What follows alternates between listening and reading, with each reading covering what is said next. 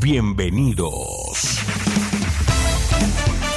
Bienvenidos a una emisión más de tu programa, Experiencias. Quedas en buenas manos del pastor Jeremías Álvarez. Vive una experiencia en tu corazón. Comenzamos. Hola, ¿cómo estás? Un gusto saludarte. Te damos la bienvenida a nuestro programa Experiencias.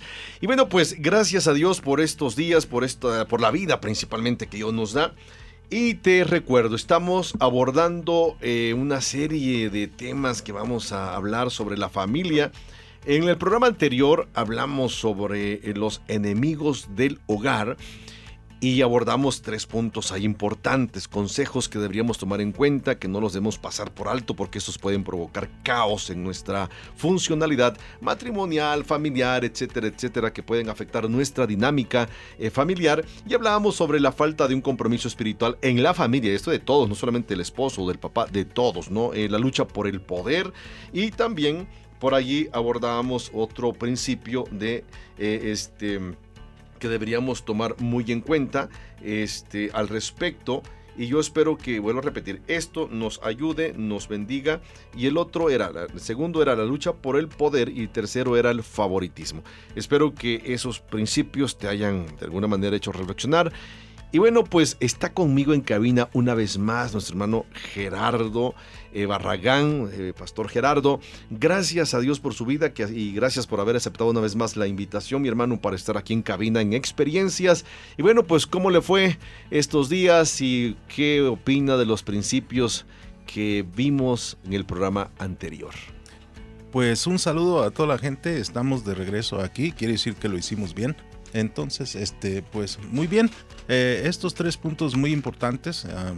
Ah, de hecho, ah, ya empezamos con alguno. a quitar el poder. pero sí, ya, ya, ya, ya. Creo que ya traigo mi cartera. Ya traes tu cartera. Sí. Y, hay que tomar en cuenta que son puntos que nos llevan a, a reflexionar, ¿no? Más que nada es eso, para una reflexión y para que nosotros tratemos de, bueno, si nosotros sentimos o pensamos que estamos fallando, pues a corregir. Sí, yo creo que esto, esto es bien interesante, ¿no? Poder corregir las cosas, entender, ¿no? Lo que, lo que debemos hacer al respecto. Y yo creo que será una bendición hacer ajustes en nuestras vidas. Y bueno, pues tú que nos estás escuchando, eh, te invito para que no te vayas, te quedes con nosotros en este programa de experiencias. Estaremos abordando, eh, dándole una continuidad como segunda parte a los enemigos del hogar. Estamos en experiencias. Sigue en sintonía de experiencias. Continuamos.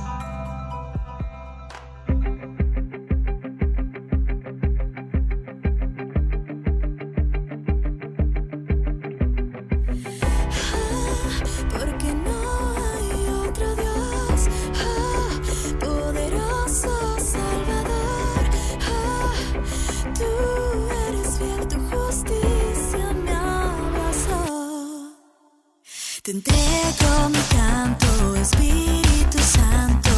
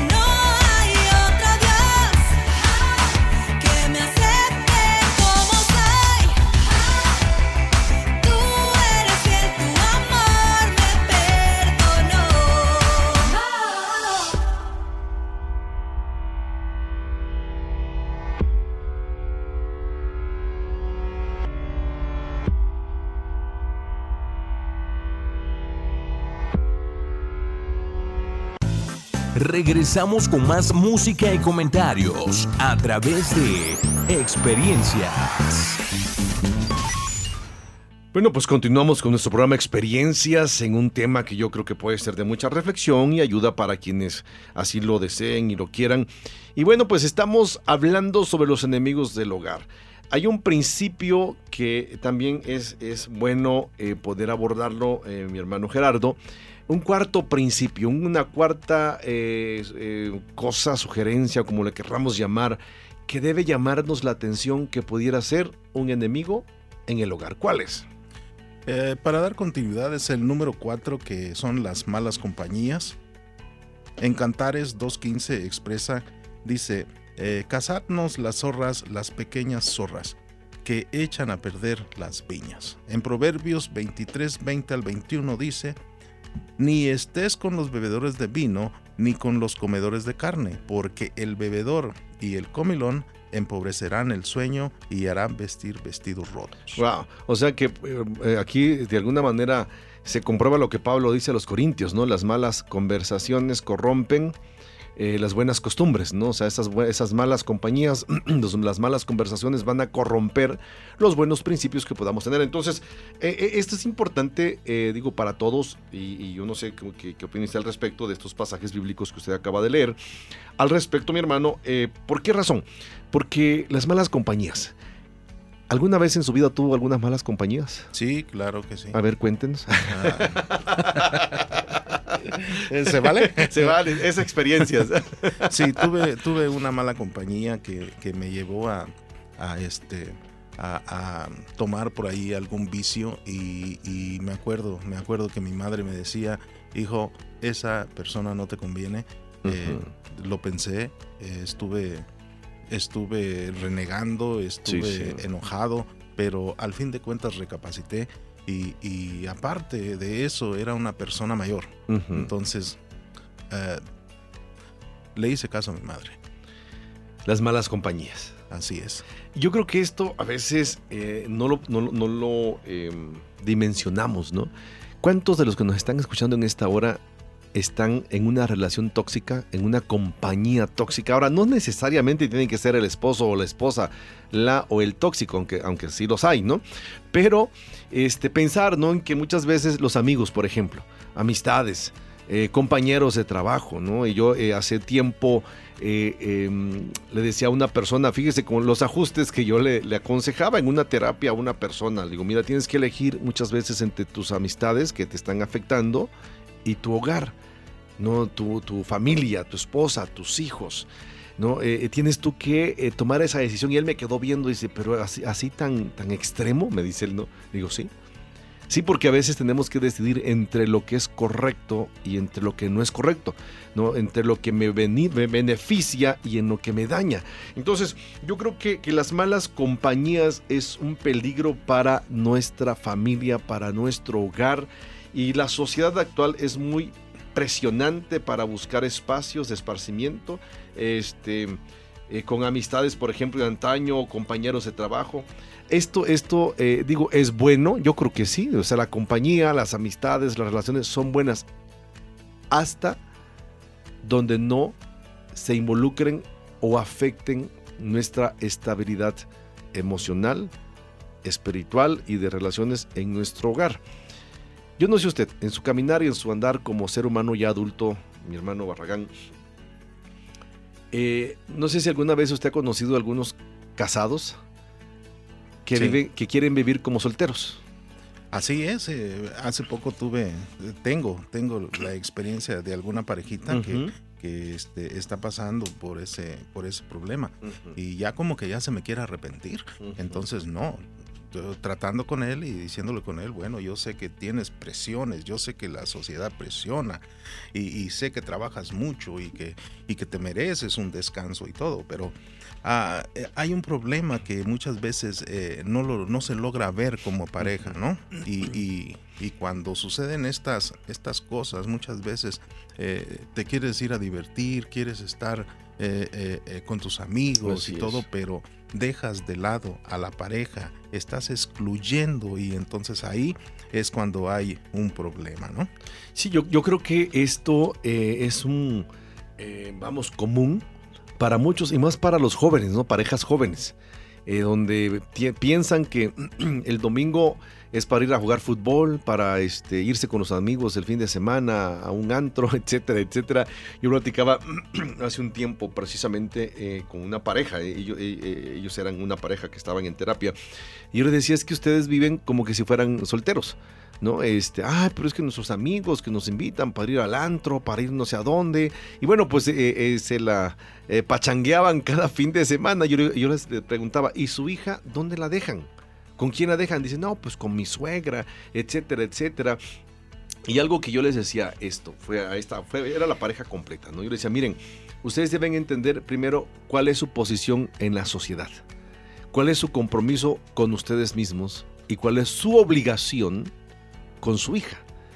Pero ahí, ahí eh, había un problema, ¿no? Un problema en el que ellos se sentían que todavía tenían el derecho de andar haciendo de sus vidas lo que ellos querían a 10 horas de las madrugadas, pues ni siquiera de la noche, de la madrugada. Pero el otro problema que yo veía aquí era que eh, este, el sobreinvolucramiento de la suegra o de los suegros, donde dicen, ok, yo te, te quito la responsabilidad de tu hija y váyanse ustedes a divertir hasta dónde es sano eso o hasta dónde eso puede afectarles o les afecta a final de cuentas a esos matrimonios por el, por el punto que estamos viendo, las malas compañías, las malas influencias. ¿Cuántas, hermano Gerardo, cuántas personas o cuántos hogares, porque estamos hablando de los hogares, cuántos hogares son afectados por la influencia de malas compañías? Bastantes, bastantes, porque eh, muchas veces no nos damos cuenta que... Eh, estando en, en estas reuniones, estando en esta convivencia, estamos nosotros dejando de lado los hijos, muchas veces estamos dejando de lado a, la esposa, muchas veces a la familia en sí, ¿no? Entonces, pero, pero hay un punto que, quisiera yo tocar eh, eh, en, este, en esto de las malas compañías. muchas veces son gastos innecesarios que llegan a desequilibrar la familia, ¿no? Hay, desequilibrio emocional, hay desequilibrio económico y, muchas veces el, que está participando en supuestamente socializando es el último que se da cuenta. Ajá, sí.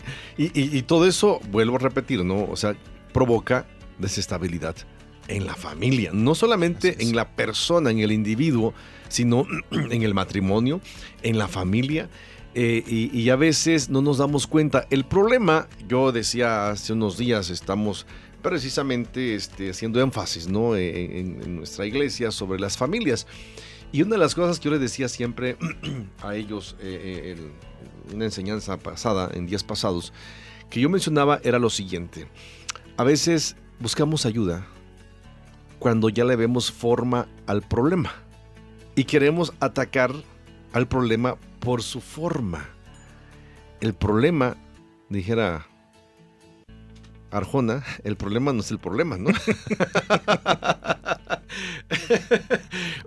el problema, el problema no es la forma, el problema es la raíz. Y a veces queremos, nos asustamos cuando el problema toma forma, pero nunca reaccionamos por lo que lo está provocando. ¿no? Entonces, muchos matrimonios, muchas familias, muchos hogares tienen problemas por las compañías llámese compañías, amistades de los hijos, llámese compañías o amistades de las esposas, llámese compañías o amistades de los esposos, o llámese compañías o amistades a nivel, a nivel familiar.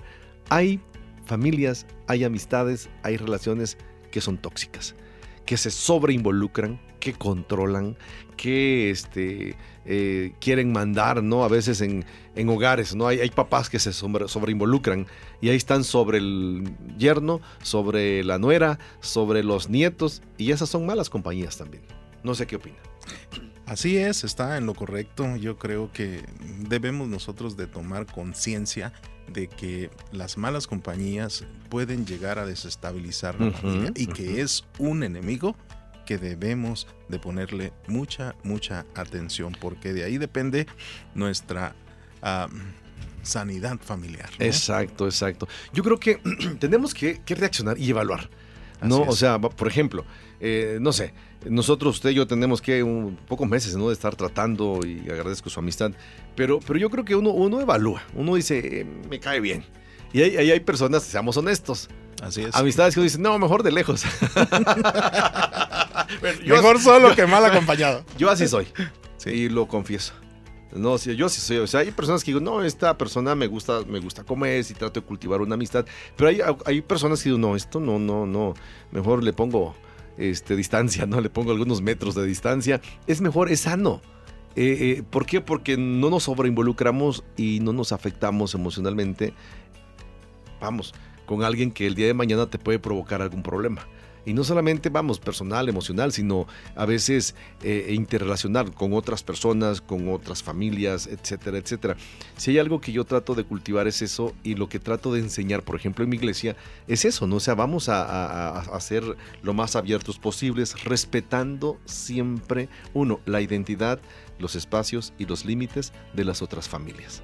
Y, he tratado de llevar muy bien la relación, por ejemplo, como pastor en mi iglesia en ese sentido, y trato de decirles, cultiven esa amistad, sean respetuosos, simplemente. ¿no? Hay quienes de a tiro no se dejan, no porque los hay, pero es importante que nosotros entendamos, o sea, a veces las malas compañías nos van a afectar. Pablo dice, no erren, no pequen, las malas conversaciones corrompen las buenas costumbres. El Salmos capítulo 1 es un tema, un pasaje extraordinario que el salmista a mí me fascina mucho porque es muy enfático al, hacer, al hacer una observación acerca del hombre dichoso, ¿no? Y dice, es dichoso o bienaventurado el varón que no anda en consejos de malos, eh, que no está en caminos de pecadores ni en silla de escarnecedores asentado, sino que en la ley de Jehová está su delicia y en su ley medita de día y de noche.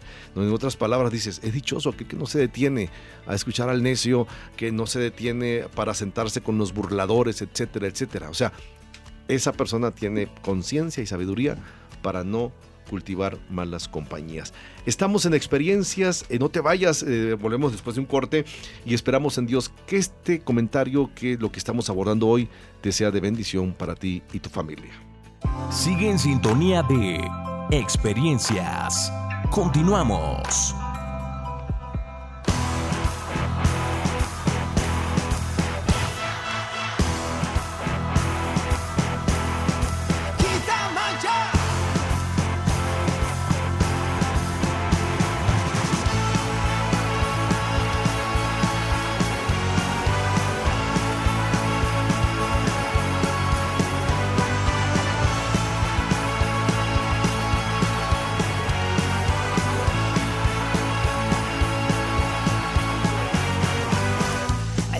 aplasta, la noche que te gasta, volumen que te eleva, manada que te lleva, la mente que decide, el cuerpo que te pide.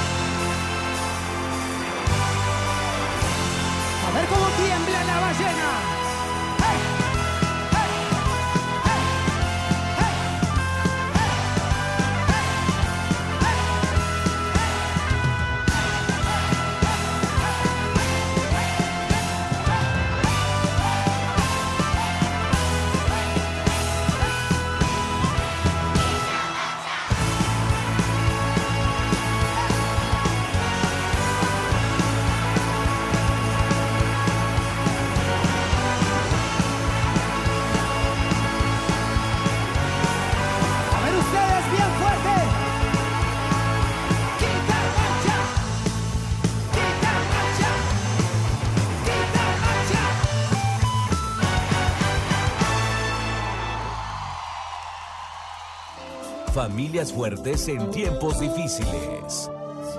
Hola, ¿cómo estás? Un gusto saludarte. La palabra de nuestro Dios dice en Lucas 2.48 en adelante. Cuando le vieron, se sorprendieron y le dijo su madre, Hijo, ¿por qué nos has hecho así? He aquí tu padre y yo te hemos buscado con angustia. Entonces él les dijo, ¿por qué me buscabais? ¿No sabíais que en los negocios de mi padre me es necesario estar? Mas ellos no entendieron las palabras que les habló. Y descendió con ellos y volvió a Nazaret y estaba sujeto a ellos y su madre guardaba todas estas cosas en su corazón. De la serie Familias Fuertes en Tiempos Difíciles. Respuestas afectivas. Las respuestas afectivas revelan sentimientos respecto a algo, describe algo que estimula los deseos, toca las emociones y crea sentimientos. Las familias funcionales expresan una amplia gama de emociones con una duración e intensidad razonable y adecuada. Es saludable que se expresen tanto las emociones positivas como el amor, el cariño, la ternura y la energía hacia realizar cosas que traigan productividad a nuestros senos familiares y hacerlo con alegría. Así como las negativas también, como la tristeza, el enojo o la frustración, ya sea que provengan de aspectos internos de la relación familiar, como de los aspectos cotidianos que vive cada miembro de la familia fuera de casa. Por eso, en la narración de la moneda perdida, en la parábola que la Biblia marca en Lucas 15:8, dice así: ¿O qué mujer que tiene 10 dracmas pierde una dracma, no enciende la lámpara y barre la casa y busca con diligencia hasta encontrarla? Y cuando la encuentra, reúne a sus amigas y vecinas, diciendo: Gozaos conmigo, porque he encontrado la dracma que había perdido. Así os digo que gozo delante de los ángeles de Dios por un pecador que se arrepiente. Cuando como familia cultivamos ese tipo de respuestas afectivas, traemos o cultivamos sanidad, empatía a nuestras familias. Es lamentable cuando en las familias existen eh, apatía, distanciamiento emocional y el desinterés ante los logros de algún miembro de la misma. El pasaje nos muestra cómo las emociones de José y de María se expresan al encontrar al niño Jesús, pero él también muestra una simpatía afectiva, dice la palabra que regresó con ellos y estuvo sujeto y aprendió de ellos y dejándose formar y educar por sus padres terrenales. Vemos una muestra de una respuesta afectiva de nuestro Señor Jesús cuando era un adolescente, pero también de José y de María. Sin duda, podemos forjar familias fuertes en tiempos difíciles cuando cultivamos emociones sanas, no tóxicas en nuestro entorno familiar. Deseo que el Señor te bendiga y que pases un excelente día. Bendiciones. Familias fuertes en tiempos difíciles. Bueno, pues continuamos con nuestro programa Experiencias. Estamos abordando la segunda parte del tema Los enemigos del hogar. Ya llevamos algunos, algunos eh, comentarios este, que hemos hecho al respecto de, o puntos importantes al respecto de aquello que puede ser eh, o se puede clasificar como un enemigo de nuestros hogares. Vamos a compartirte otro principio que puede ser para ti, eh, este, para ti de bendición, ¿no? Y este es el 5, el, principio número 5, el orgullo y la falta de perdón. Wow. ¿Cómo ve ese punto? El orgullo y la falta de perdón. Creo que en la vida cotidiana de la pareja presenta, se presentan muchas situaciones que, que pueden provocar malestar enojo, frustraciones e incluso la ruptura del compromiso marital. ¿no? El orgullo. ¿Conoce alguna persona orgullosa? Sí, bastantes. Muchos, ¿no? Muchos, sí. Y eso, si lo, si lo trasladamos al, al, ámbito familiar, no solamente matrimonial, sino familiar, al hogar.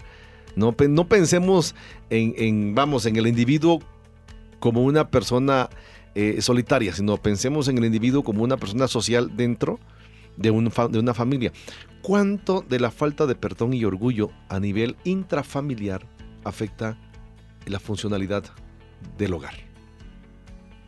Pues yo creo que afecta bastante, ¿no? Que hay, hay muchas cosas, ¿no? Por ejemplo, la diferencia de carácter, la pérdida de la comunicación, ah, la infidelidad de cualquiera de las dos partes, ah, la desconfianza, el manejo de las finanzas. Todo esto viene y daña el ambiente de armonía para y puede llevar hasta la separación o un divorcio. como tal. Ahora, esto, esto es a nivel, vamos, matrimonial. Pero yo, yo he escuchado, por ejemplo, fíjese, eh, eh, yo como pastores yo creo que hemos eh, tenido esa experiencia, ¿no? Eh, como padres, como esposos. ¿Cuántas veces a nivel familiar, a nivel matrimonial, eh, no queremos perdonar o no, no tenemos la capacidad de perdonar? eh, por el, el mucho orgullo que tenemos, ¿no? Por alguna razón Pablo dijo eso, ¿no? No se ponga el sol sobre tu enojo. ¿Cuántas veces los matrimonios, digo, tal vez nos ha pasado alguna vez, ¿no? Nos hemos acostado enojados con la esposa. No sé cuál haya sido su experiencia en ese sentido. Este, yo me contento luego. Yo- no, no, no, no, no espero, no espero. Luego a Va- los va rápido. 5 o 10 minutos ya. ¿Qué, pasó, amiga? Ya, vamos, de nuevo. Ajá. empezar. Y, y eso es bueno, eso es bueno. ¿No? ¿Por, por qué razón? Porque no sé si le ha pasado. Digo, qué bueno que, que es así usted, pero por ejemplo, no sé cómo sea la reacción de su esposa, no sé cómo sea la reacción a veces del, del cónyuge, ¿no? Pero ah, qué bueno cuando de, la, de una parte del cónyuge hay esa capacidad de pedir perdón. Qué mala onda cuando por la otra parte no está la mejor disposición de perdonar. O con los hijos, usted y yo tenemos ya niñas adolescentes un poquito grandecitas que ya, se enojan, ¿no? Y que a veces, que bueno, si tienen la actitud correcta, pero y si no la tienen, se empieza a cultivar ese enemigo que le estamos llamando eh, orgullo y falta de perdón. ¿Cuántas veces los hogares están mal en ese sentido? Pues yo diría que hay muchos hogares que están sufriendo de este, con este enemigo, ¿no? Ah, y, y debemos nosotros de, de preocuparnos en esta parte porque daña mucho, daña mucho el, el seno familiar. ¿no? Y yo, yo tengo una más enojona, una nena más enojona que la otra y, y no, hay una que me da besito y la otra que me dice bye, nada más así de lejitos, ¿no? Pero afortunadamente en nuestro matrimonio, en, en mi familia, yo, mi esposa. Ah, pues eh, nos guiamos por un lenguaje espiritual y hacemos mucho caso. Que, que no se ponga el sol, ¿no? entonces- Exacto. Ah, tratamos, la verdad, yo diría que casi no tenemos problemas, pero, pero cuando lo hay, yo digo que no tardamos ni una hora cuando ya estamos otra vez en, en, En la línea. En la línea, Sí, sí, sí, en la sí. línea. Oh, qué, qué padre, qué, qué bueno. Ahora, ¿por qué, menciono, ¿por qué se menciona este principio? Eh, eh, yo creo que uno de los grandes problemas, y, y el apóstol habla, ¿no? Santiago habla- habla sobre las guerras, esas guerras que, que nacen o que empiezan primero en nuestro interior, no en nosotros. Eh, es algo que nosotros debemos, repito, tomar muy en cuenta para poderlas no solamente identificar, sino saber cómo buscar una, una solución a, los, a ese tipo de problemas ¿no? que nos afectan en nuestra vida diaria, que están a veces afectándonos en muchos sentidos, en muchas áreas, y sí debemos de tomar en cuenta que nadie, nadie está exento de cometer errores, y muchas veces cometemos errores muy graves, ¿no? como, como parte de una familia. Eh, eh, pero la Biblia igual nos dice, por ejemplo en Colosenses 3:13 dice, soportándonos unos a otros y perdonándonos unos a otros si alguno tuviere queja contra otro, de la manera que Cristo os perdonó, así también hacedlo vosotros. Que si es posible eh, eh, perdonar, pues claro que sí. Yo creo que tenemos esa capacidad, Dios nos lo ha dado, nada más tenemos que accionarla, ¿no? Para poder perdonar al ofensor. El orgullo y la falta de perdón. Hay algo bien interesante en todo esto. Si, si quisiéramos o pudiéramos comentar un poco sobre el perdón, hay mucha gente, mi hermano, que dice, es que no siento el perdonar. Me ofendió tanto que no siento el perdonar. Y estamos hablando de la familia, no estamos hablando del hermano de la iglesia, del compañero de trabajo, no, estamos hablando de la familia, en la familia. Hace un tiempo yo le decía a alguien, perdona.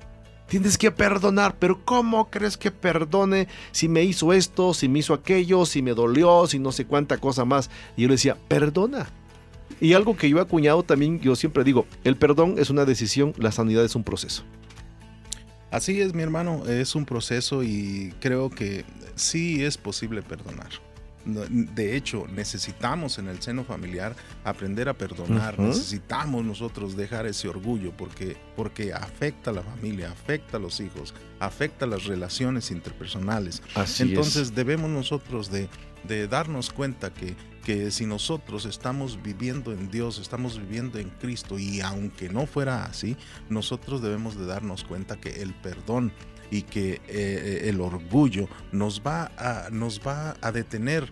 Entonces necesitamos nosotros aprender a perdonar, enseñar también a nuestros hijos a perdonar y, y- y- y poner el ejemplo, ¿no? Así es, sí, sí. poner el ejemplo para que para que no haya por ahí eh, un trabajo del enemigo que, esté haciendo mella en nuestro matrimonio o en el seno familiar y, si lo quieres llevar a, a un ámbito fuera de casa en la sociedad los amigos y todo también se da necesitamos nosotros sí se puede perdonar Sí, y yo creo que debería ser una, una práctica como parte de nuestra vida cotidiana, el- la actitud del perdonar, de tener ese sentido, ese sentimiento, ese espíritu perdonador, debe ser algo que esté ligado a nuestra naturaleza como hijos de Dios. ¿Por qué razón?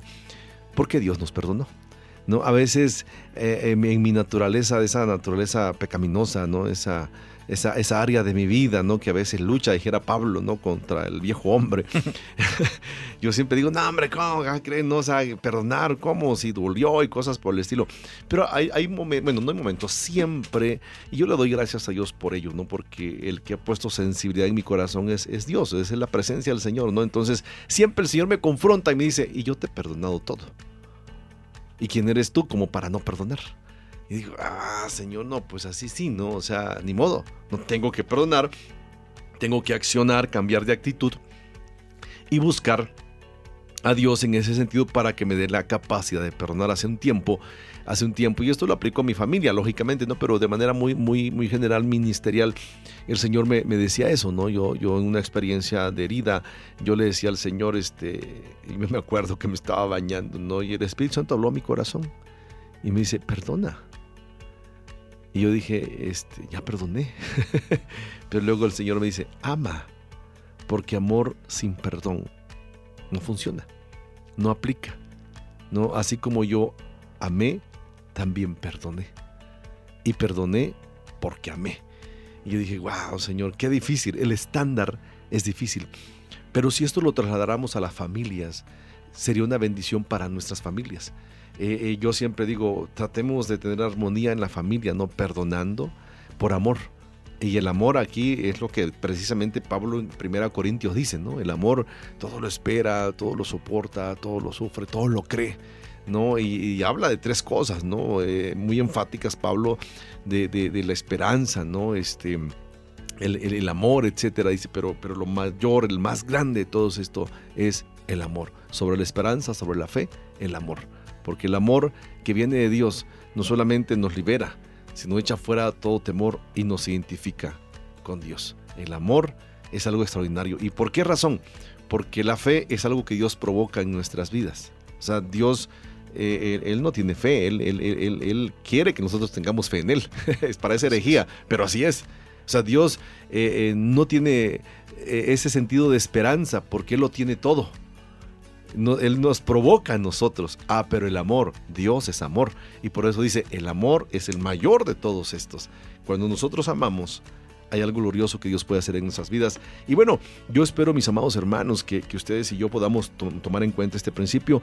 Eh, ya vamos casi en la recta final de nuestro programa. Te invito para que no te vayas, te quedes con nosotros. Vamos por los últimos eh, puntos acerca de los enemigos en el hogar. Estamos en experiencias. Sigue en sintonía de Experiencias. Continuamos. Levanto mis manos, aunque no tenga fuerza, levanto mis manos, oh, aunque tenga mil problemas, oh, cuando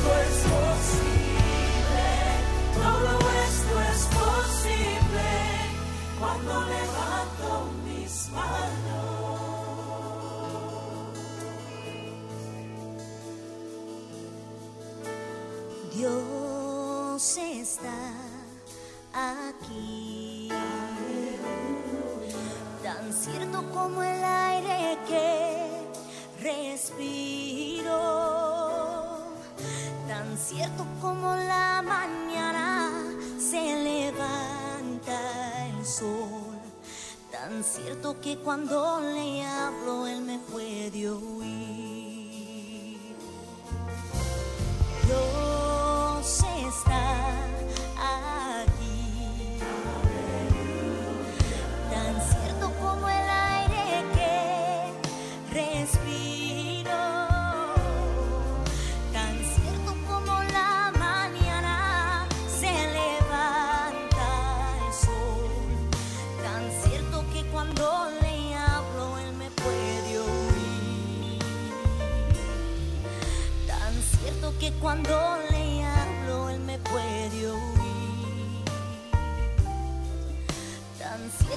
cuando le hablo, Él me puede oír. Dios ha sido bueno.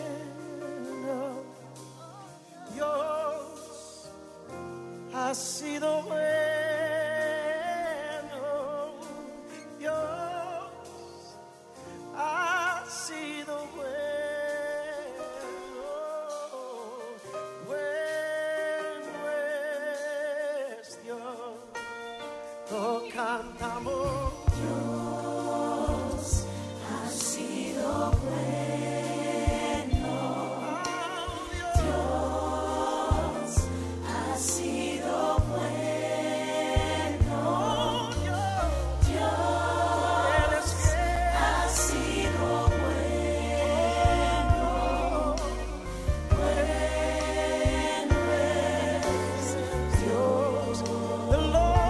school.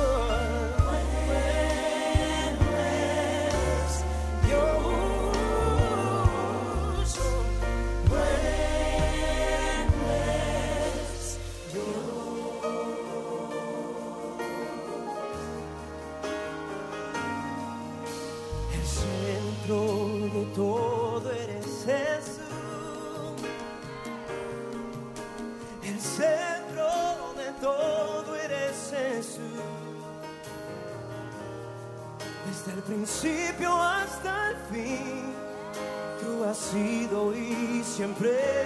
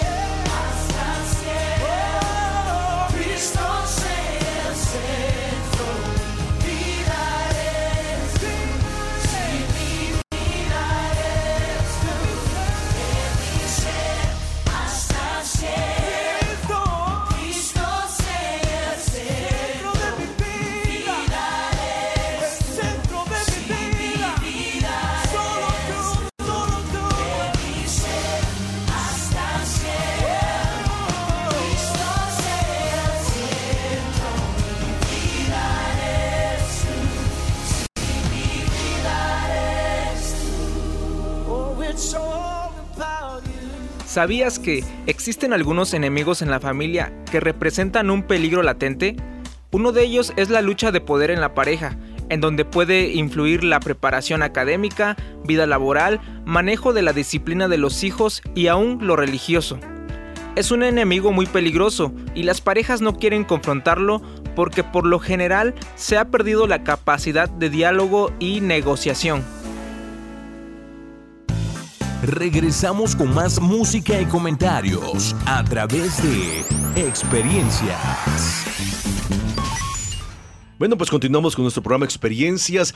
Te recuerdo, estamos hablando sobre el tema eh, los enemigos en el hogar. Esperamos en Dios que todo lo que hemos abordado y dicho sea de bendición, de reflexión para tu vida. Y vamos ya por la recta final, como decía hace un momento en nuestro programa, pero queremos dejarte muy en claro, muy, muy fresco en tu corazón, dos principios más. Y vamos a ver, hermano Gerardo, el penúltimo principio que debemos tomar muy en cuenta. Claro que sí, es el número 6, el engaño y la mentira. Wow, el engaño y la mentira.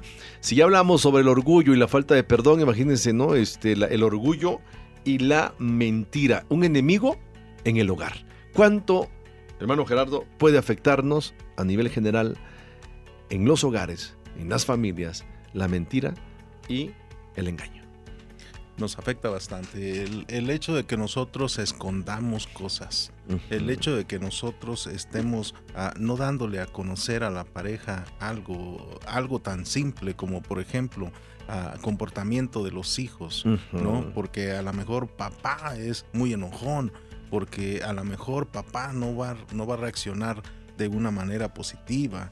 Ah, el hecho de esconder algunas cosas que después vengan y salgan a la luz afecta en el matrimonio. El matrimonio. Eh, y digo, eso es una cosa, ¿no? Y, es muy típico, ¿no? A veces que la mamá, bueno, a ver, dependiendo, ¿no? Yo he conocido papás, hombres, digo, la, la parte de nosotros como hombres en que encubren, ¿no? Ah, bueno, no le vamos a decir esto a tu mamá porque seguro se va a enojar. Por lo regular es un patrón, ¿no? De las mamás. No le vamos a decir esto a tu papá porque ya sabemos cómo se pone, ya sabemos cómo es.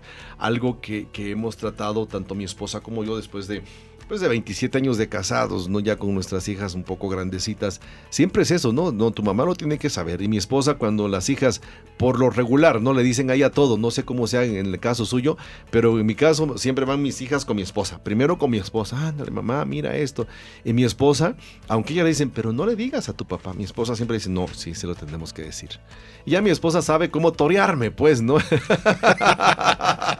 A mí nada más me avisan.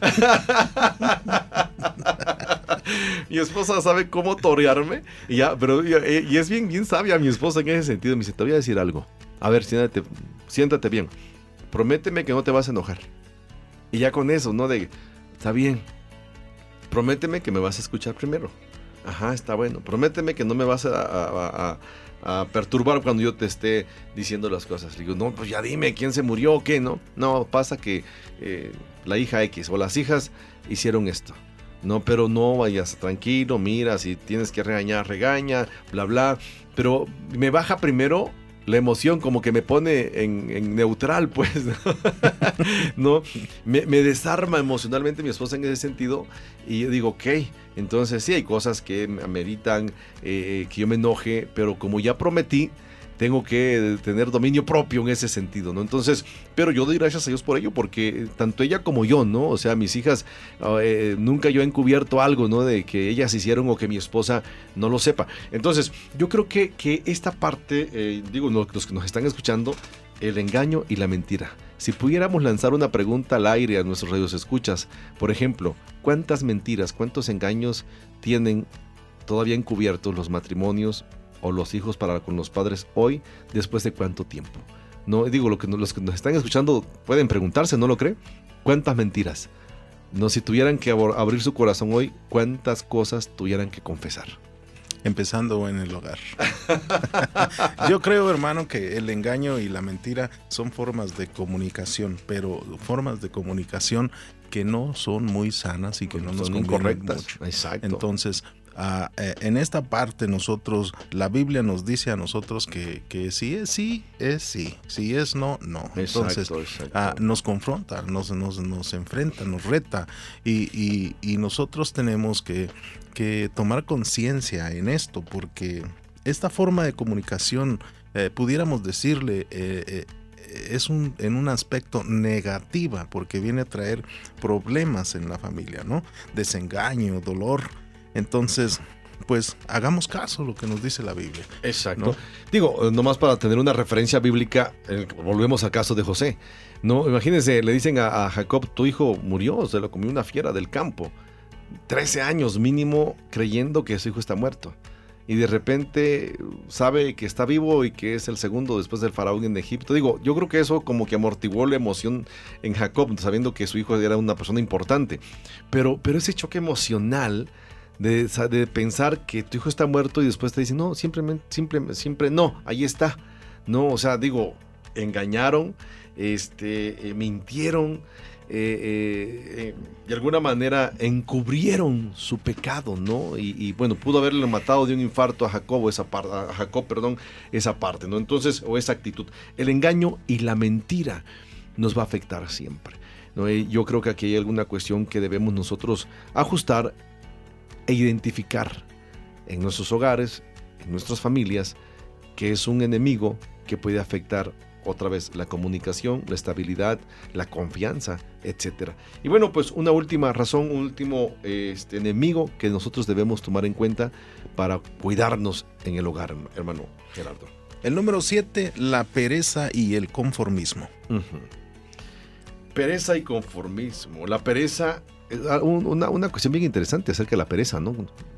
Y, y que debemos nosotros eh, reflexionar, eh, pensar lo que esto implica. Dice, la pereza es un término que procede de pigritia, un vocablo latino, y puede emplearse para nombrar a la desidia o a la flojera que lleva a las personas a no poner empeño o a no desarrollar ciertas tareas que debería cumplir. La pereza y el conformismo. Muchas familias se han conformado a, un tipo de vida, a un estatus de vida, etcétera, etcétera, por flojera, por pereza y a veces nos llega pobreza, ¿no? Este, por pereza y por flojera, y eso lo dice la Biblia. Entonces yo creo que, eh, hermano Gerardo, yo creo que esta parte es, es una parte vital. Es un enemigo que está a la puerta, bueno, es un enemigo que a veces ya está dentro del hogar y no nos hemos dado cuenta. Yo creo que la pobreza va de la mano, ¿no? Va de la mano con el conformismo y la pereza. Porque hay hogares donde no se nota que, o no hay interés, no se ve que haya interés por mejorar, ¿no? Hombres o mujeres que pasan eh, mucho tiempo, por ejemplo, sin tener un trabajo. Exacto. Mucho tiempo. Y se ve muchas veces el, el desinterés eh, por... No quiere decir que no haya una oportunidad de trabajo, simplemente ellos no les interesa progresar, no les interesa seguir adelante y, y están como estancados, ¿no? Hay, hay por, por ejemplo, hay, hay mujeres, por otro lado, que prefieren tener a- al marido ahí en casa, ¿no? y, y- y cuando ya tantito buscan una oportunidad el marido y salen, eh, de repente, pues no decían nada, pero cuando ya vieron que ya no lo tienen ahí, entonces sí se ponen como fieras. Sí, sí, sí. Entonces yo creo que esto debe llevarnos a hacer ajustes, ¿no? O sea, debemos ser productivos. Una de las cosas que a mí me gusta de Dios es que Dios nos crió no para ser perezosos. Emma nos puso a trabajar, ¿no? O sea, creó al hombre y ya le tenía su, su arado, ¿no? Su yunta ahí para, para cultivar la tierra, dice, ¿no? Bueno, si lo queremos ver más, más acá, más técnico, su tractor, pues, ¿no? Este, Adán, para que labrara la tierra, ¿no? O sea, Dios desde el que nos creó, nos forjó con la capacidad de ser productivos. El problema es que a veces nosotros como seres humanos, como hombres principalmente o como parte de una familia, nos eh, conformamos y viene la pereza, viene ese conformismo, viene el no creo que se pueda, el yo siempre he estado así, el de no creo que prospere, el no creo que pueda tener hecho realidad el anhelo que tengo en mi corazón. Yo recuerdo, por ejemplo, mi, padre, siempre me fascina hablar de mi padre, ¿no? Porque fue una persona de carácter. ¿no? Él, yo siempre digo, cuando, cuando él murió, hace nueve años, yo, yo siempre dije, el primer pensamiento que yo eh, tuve cuando eh, vi a mi papá en el ataúd fueron dos pensamientos. El primero, una, un sentir de, Señor, gracias por la vida de mi papá. Segundo, yo pensé dentro de mí mismo, dije, mi papá supo a dónde llegar. Llegó, lo disfrutó y se murió.